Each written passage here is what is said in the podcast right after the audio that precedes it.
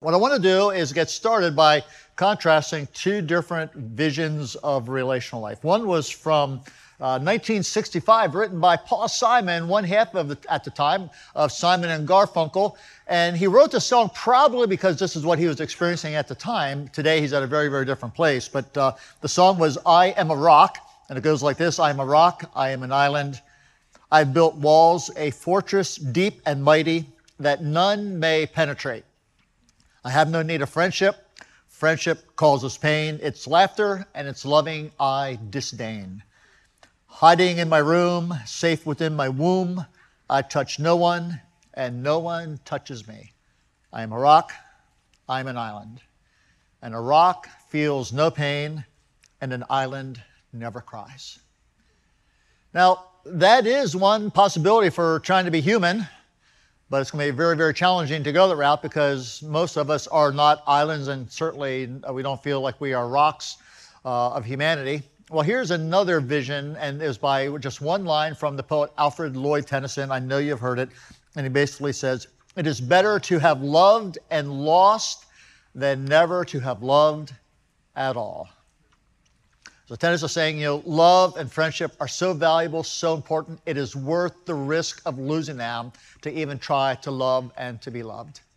And of course, C.S. Lewis absolutely agrees with that, and we've heard us mention these words before. Lewis says, To love at all is to be vulnerable. Love anything, and your heart will be wrung and possibly broken. If you want to make sure of keeping your heart intact, you must give it to no one, not even an animal. Wrap it carefully around with hobbies and little luxuries. Avoid all entanglements, lock it up safely. And in that casket, safe and dark, motionless, it will change.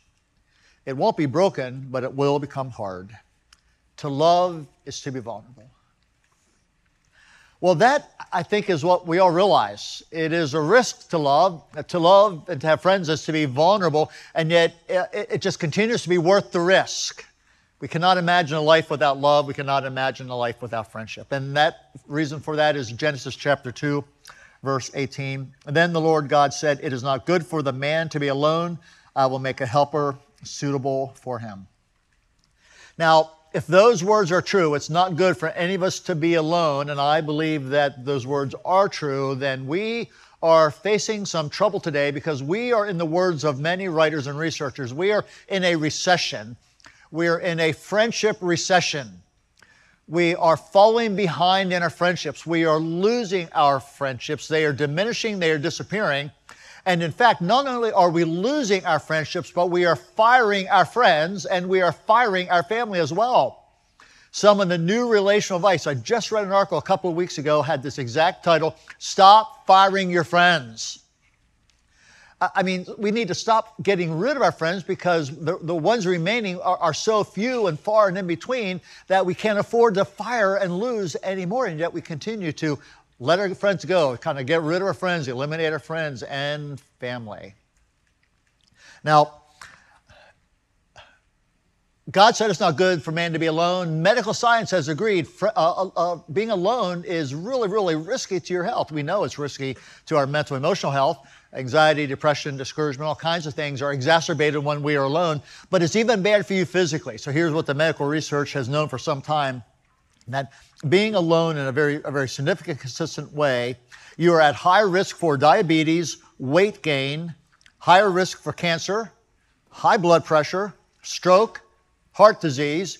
Your stress hormones actually rise when you are alone. Your street Uh, your sleep patterns deteriorate, and the risk of Alzheimer's and other mental related declines are all higher when we are dealing with loneliness as time goes on. And some studies suggest that the risk factors of being alone for too long a period of time becomes the equivalent of you and I smoking 15 cigarettes a day. That's how bad it is for you and I to be alone. It's not good for man to be alone, and yet we are increasingly so I went and did just a little bit of Googling, looking at uh, uh, stats on friendships and loneliness. And basically, the friendship recession was already in motion before COVID hit, but COVID accelerated and intensified it. So today, we have fewer friends than ever. We spend less time with our friends than we ever did, and we are not as close to those friends we do spend time with. Men are especially at risk in the friendship recession. Men have fewer friends than ever before. Depending upon your population demographic, anywhere from 15% to 30% of us suffer from chronic loneliness. Now, chronic is a medical term that means a sustained, unrelieved, and serious condition. Chronic loneliness. The Scientific American report says we now have a loneliness epidemic in America. And the population group that is at, at the highest risk for loneliness are the Gen Zers, 11 to 26. If you're in that age group of 11 to 26, 79% of you report feeling consistently lonely. The next group are the millennials. Millennials are aged 27 to 42. 71% of you report feeling lonely on a regular basis. 20% of millennials say they have no friends at all, and another 30% say they have friends but no close friends. Now, again, all this was starting before COVID, but COVID and the social distancing we experienced, the isolation we experienced, because we didn't know what COVID was going to do to us physically. We didn't know how dangerous it was physically, and it was, those early strands, they were very dangerous. And so what we did is we made massive corrections to just avoid getting physically sick. And what we didn't realize is the isolation took another toll on us, and we have not recovered from that. We have not made up the ground that we have lost. You know, I'll tell you what else is interesting is romantic relationships are on the decline in our culture, and marriage is on the decline. And one more thing I want to just say about friendships, how, how we experience them today, is they are increasingly what's called transactional in nature. They are consumerist. In other words, if I'm going to have a friend, um, what's in this for me? What have you, my friend, done for me today? What have you done for me lately?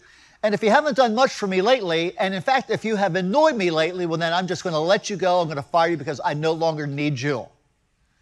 And so that's kind of, that's just like everywhere, transactional friendships. And by the way, we rarely stop to think, well, what have I done for my friend today? We're always thinking, what has my friend done for me? So that's kind of like the current state of, of friendship. And God says it is not good for you and I to be alone. Now, Genesis chapter 2 is about many things, but it's about relationships. And I had a lot of different options I could have, t- have gone today. I could have talked about what I'm going to talk about today, and that is this general nature of we need one another and, and we're missing one another deeply. Could have talked about sexuality, I could have talked about biology, It could have talked about marriage, could have talked about family. All those things are there in Genesis chapter 2. And what I decided to was talk about the topic that affects every single one of us. It's kind of like the foundational thing, and that is it is not good for us to be alone. Now, as we move from chapter 1 to chapter 2 in Genesis, you, you, you notice a change. It feels different. Chapter one is this major cosmic transcendent God. He's creating the universe and everything in it. And he's this transcendent creator God. It's just beautiful. But then you move to Genesis chapter 2, and no longer is the language just used of, of God, but it's now the Lord God or Yahweh Elohim, the personal God. Even though the Yahweh is a, a, term of great respect, it just starts to have a much more personal flavor to Genesis chapter 2. And now instead of the whole universe, it has zoomed in on just a smaller part and it is zoomed into the garden. There are actually 10 verses that describe the geographic historic setting of the garden, being very, very precise about the details of this garden. Uh, there's two verses that talk about the two trees in that garden, two special trees. These trees are going to appear in Genesis chapter 3 again the tree of life and the tree of the knowledge of good and evil. There are seven verses that talk about Adam and Eve and their creation and their relationship. And then there's several more verses that talk about our, our, theme for next week when Brian Newman is going to talk about our vocation, our calling, our purpose, why we're here. It's just all there in Genesis chapter 2. It is loaded with life, with love, with meaning, and with purpose. Genesis chapter 2 is God's ideal statement for this is what humanity was meant to be. This is what flourishing in relationships was meant to look like. It is a beautiful ideal. It's so attractive. And yet we no longer live in that particular ideal. Now, when you read the last verse in chapter 2, it says, And Adam and Eve were naked and they felt no shame. So that's the last verse of chapter 2. And then we move to chapter 3 in the very first verses. Well, now the serpent, that crafty serpent. And you, you think, that's a big change. And we wonder, well, how long was it between the last verse of chapter 2 and the first verse of chapter 3? We don't know. And the text does not give us any indication. Was it a day? Was it a week until verse 1 of chapter 3 happens? Was it a month, a year? Could have been many, many years. I mean, how long did they enjoy Genesis chapter 2 before things went bad? We, we just are not told. We, we don't know. But here's what we know in Genesis 3 this beautiful ideal of a flourishing life of love and friendship, it, it, just, it just went so bad so fast. And now, from Genesis chapter 3 on, for the rest of the book of Genesis, we're going to see just how bad it went about this thing called marriage and family and relationships. I mean, every single family mentioned in the book of Genesis is broken in some significant ways. I mean, nothing's working the way it was supposed to work. I mean, husbands and wives, marriages, they're, they're broken and painful. You know, the parents and the children, that's full of, of pain as well. Um, brothers and sisters, they don't get along. Brothers and brothers are against one another. Extended families, they're broken. I mean, there's not a single relationship, a single family in Genesis seems, seems to be working. And, and that's where we now live. We no longer live in chapter 2, we live in chapter 3. And maybe you've heard the language of what we now live east of Eden. That was the name of a book by Steinbeck. And really, in his book, and most of us are no longer reading that today, but it's a very, very good book. And it's literally a book where Steinbeck is taking the whole themes of Genesis chapter 3 and he's creating a modern story of two families in particular that are just full of broken, damaged people that are hurting one another. And then later they made a, a, a movie, and James Dean, of course, starred in that movie. And that movie was about two brothers in particular, the story of Cain and Abel, who are in hostile relationship with one another. And yeah, so I mean, we now live east of Eden. And even though we're going to talk about you know, Genesis 2, we're going to talk about it no longer living in the garden and enjoying every minute of it. We are going to talk about living outside of the garden and missing the way things were meant to be. But still, we're going to talk about how was it meant to be.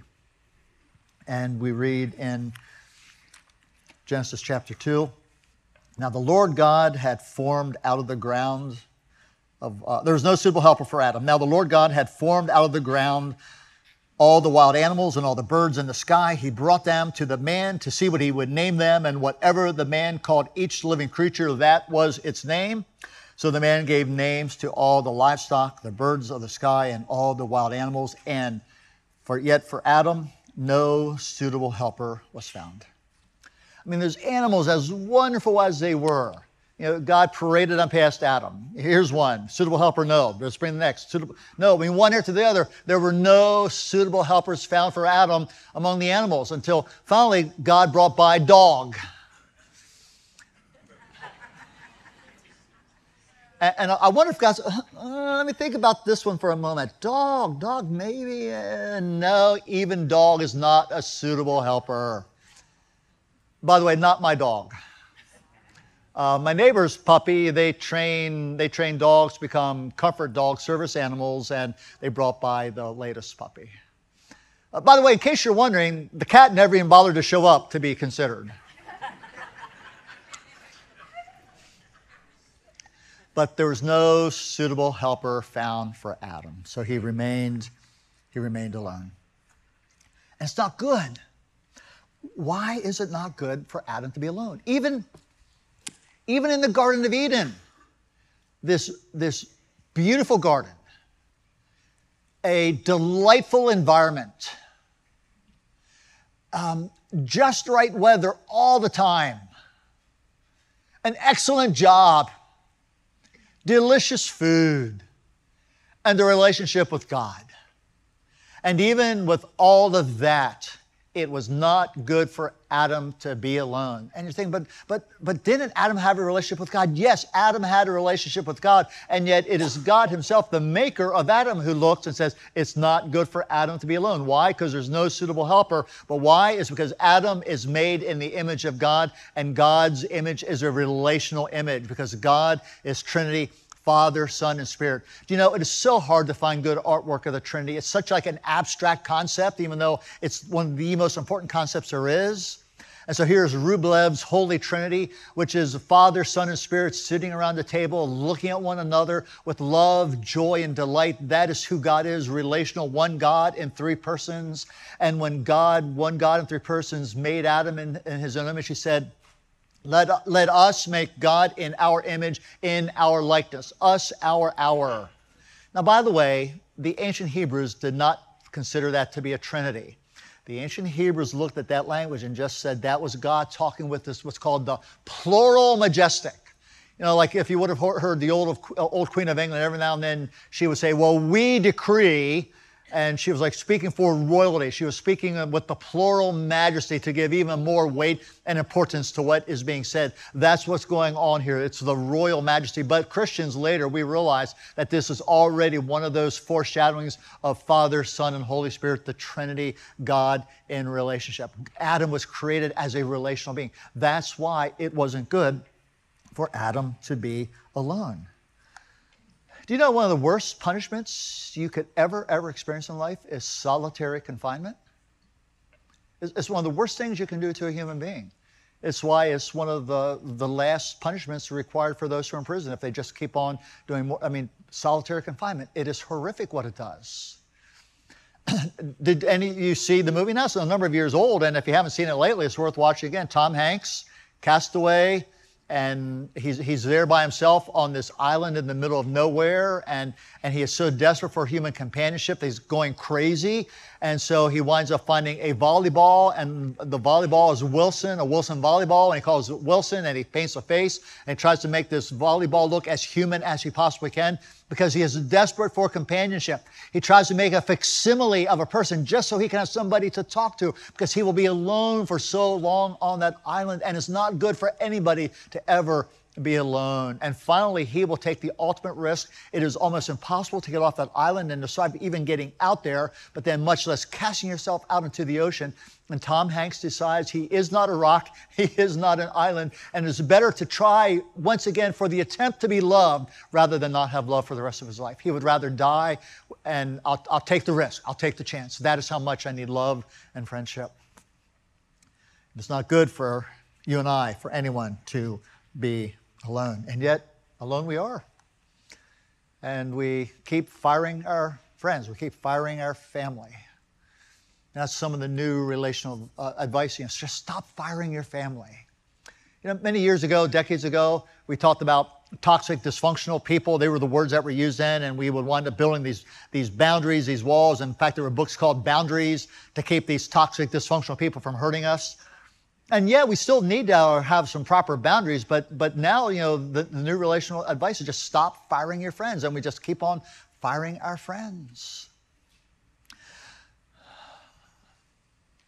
I've I've fired friends. I'm not proud of that, uh, but I did, and I imagine most of you have fired along the way some of your friends. But here's what I'm even more sure of I, am sure every single one of you has been fired by some of your friends. They just no longer want to be around you. You, you were thinking differently, you're believing differently on all kinds of issues, and they just said, you know what, if that's what you think, I, I no longer want to be around you. You got fired. Man, does that ever hurt? I've, I, I've been fired as a friend. It hurts. And if family hurts, Uh, if friends hurt, family hurts even more. Now, I'm very fortunate. I have never fired any family, and I haven't been fired by family. We get along reasonably well. In fact, sometimes our family seems to get along very, very well. But I tell you what, I have talked to so many people that they have, they have fired family members and they have been fired. And that hurts so bad, I can't even describe it. And then there's a lot of you here that you've been fired by family. Just a few weeks ago, I was talking to a man. He says, You know? I, I don't even talk to my family anymore. I don't want to talk to them.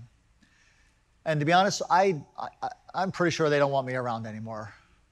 I, I mean, just some of the beliefs that became so painful to talk about that they couldn't even stand being considered family anymore. I mean, that hurts so much. For, for you and I to be human, this is how God created us. To be human is to, to, to to need and want love, acceptance, affirmation. We, we need and we want support and help we, we need and we want to be needed, wanted and valued and considered significant. I mean, we need all those things. You need all those things. And let me tell you, there is nothing at all wrong with you that you need every one of those things right here, right now. There is not a thing wrong with you that you have all those needs. In fact, it just shows there's a lot of things right with you because you've been designed to need those things. You're a human being. It's not good to be alone. Now, unfortunately, what happens Genesis 3 happens and all the stuff we've been talking about. And so all of these genuine needs that we have, uh, they start to get bent and twisted and broken and messy. Boy, you know, you, you get rejected a couple times and you just don't know if you can take it anymore. Uh, you're, you're dealing with people's betrayal. They, you know, you trusted yourself to them and they betrayed you. You opened yourself to them, you were vulnerable, and they took advantage of you. Um, I mean, boy, that happens a couple times, and we get really gun shy. We get skittish. We don't, you know, we don't, we don't know if we want to do this relationship thing any longer. And uh, but on the other hand, yes, like we, we can't live without love. We can't live without friends. And so we keep on tentatively putting yourself back in there. But you know, we, we start to get injured and wounded and broken, and we begin to have these self doubts, and we think, well, what's wrong with me? And we, we start to live with this condemnation. I'm just not good enough because of what we've been through. And it just makes relationships even riskier and harder, and yet we still want them so very, very much. It's not good for us ever to be alone. And God never wanted us to be alone. And there's a particular phrase that is just simply beautiful for what God's ideal was designed to be.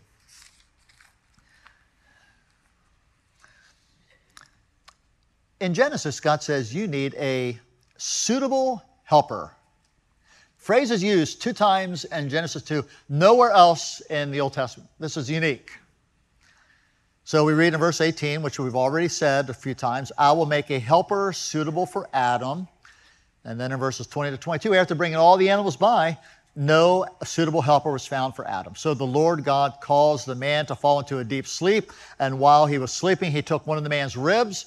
A very good translation. In fact, you'll see it at the bottom of your, your Bible in your study notes where you could actually say, took a part of the man's side, closed the place up with flesh. And then the Lord God made a woman from the rib or the part he had taken out of the man, and he brought her to the man. I'm sure you've heard in, you know, that, but you know, like the side of the man, you know, God, God took Eve from the side of the man, not from his head to be above him, not from his feet to be below him, but from his side to be right there next to him, equal with him, a, a part of him. But the phrase I'm most interested in is suitable helper. It is delightful. It is wonderful. And it is so rich that our English translations usually miss some of the depth that is there. So there's two words, suitable and helper. Let's talk about the word helper first. The word in Hebrew is ezer. Ezer just means help, or a version of that helper.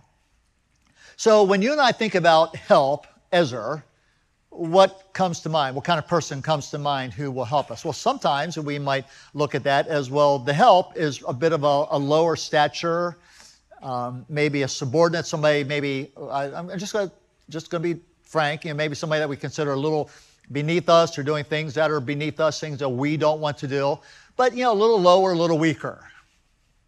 Now, sometimes we in English use the word help, and the help is very, very kind of equal.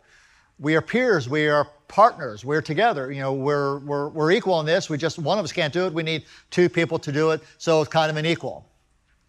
And then there are times when we use the word help where we're actually talking about somebody who is stronger and better and more, more capacity than you and I. So in fact, if, you know, if you ever go to college and you're in college and you're struggling with a particular topic and, you know, you're going to go and say, hey, I'm really, I'm, I'm struggling with biology right now. And they'll get you a, a tutor in biology to help you learn biology. The tutor is your helper, a helper that is better, stronger, wiser, more advanced. They can help you get to where you need to get. The word help can have all those meanings in English. Well, what does it have here in Genesis chapter 2?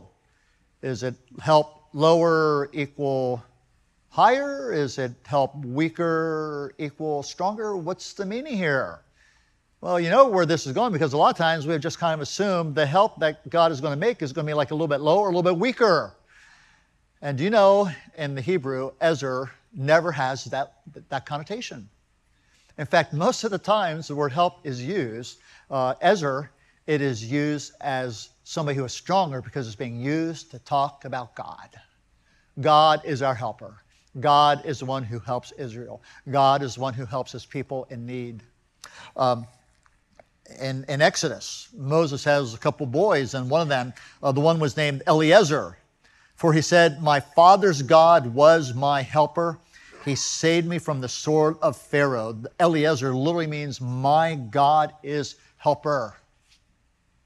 We read in, uh, in Deuteronomy, There's no one like the God of Jeshurun who rides across the heavens to help you.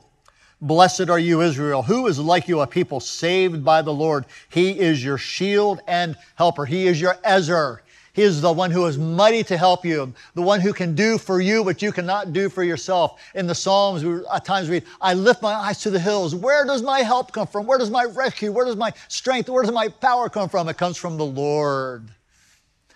Man, I tell you what, when you're looking at the word Ezer, uh, throughout, throughout the Old Testament, and you're looking at it right here, uh, it, it, it, it is absolutely not meaning somebody who's lower or weaker, not even in the slightest. And in the context, this, this is what we understand it is somebody who is equal. Somebody who's right there alongside of you. Now, how we know that is because there's the word suitable. And that is a very, very interesting Hebrew word. Ke negedo. Ke negedo. It's two words. Ke which just means like or as or according to. And now it almost kind of gets super redundant. It's almost like you're getting repetition because neged means, means like a, a complementary counterpart, a, a, a corresponding partner. Partner, counterpart. One scholar says counter partner would be one of the best ways that you could translate ken.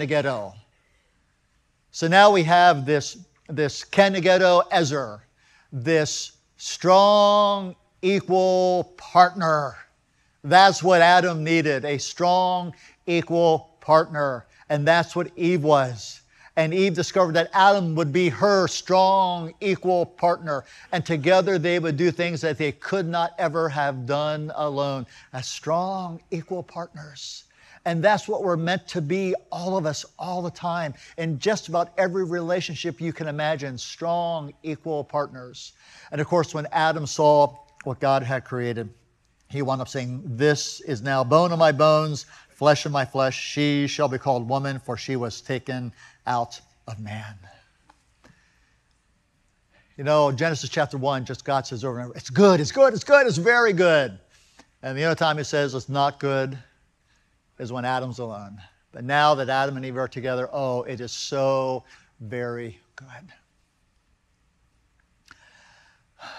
But we live east of Eden. And it's hard to be these strong, equal partners.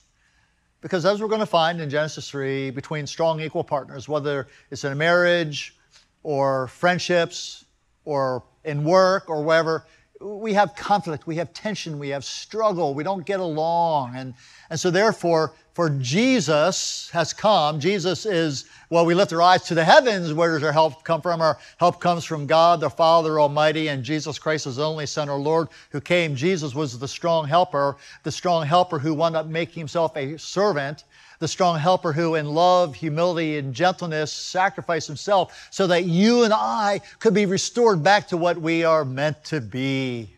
Strong, equal helpers, learning how to be that with one another in all these many beautiful, diverse relationships. And yet, because we live in Genesis 3, these strong, equal partners, all throughout the New Testament, we're told, hey, you strong, equal partners, you're going to have to be forbearing with one another because you're going to make some mistakes. You're going to have to be very patient with one another because it takes a while to become strong, equal partners. You're going to have to forgive one another, you strong, equal partners, because sometimes you're going to do some bad stuff to one another. Hey, you strong equal partners, you have to consider the needs of the other person as more important than your own. Don't be asking, hey, what has my strong equal partner done for me lately? Be asking, what, what have I done for my strong equal partner? What can I be doing for this person? You know, if we start to get that figured out, I guarantee you, every single relationship you're in will begin to flourish. I absolutely promise because that's what God has intended from the very beginning.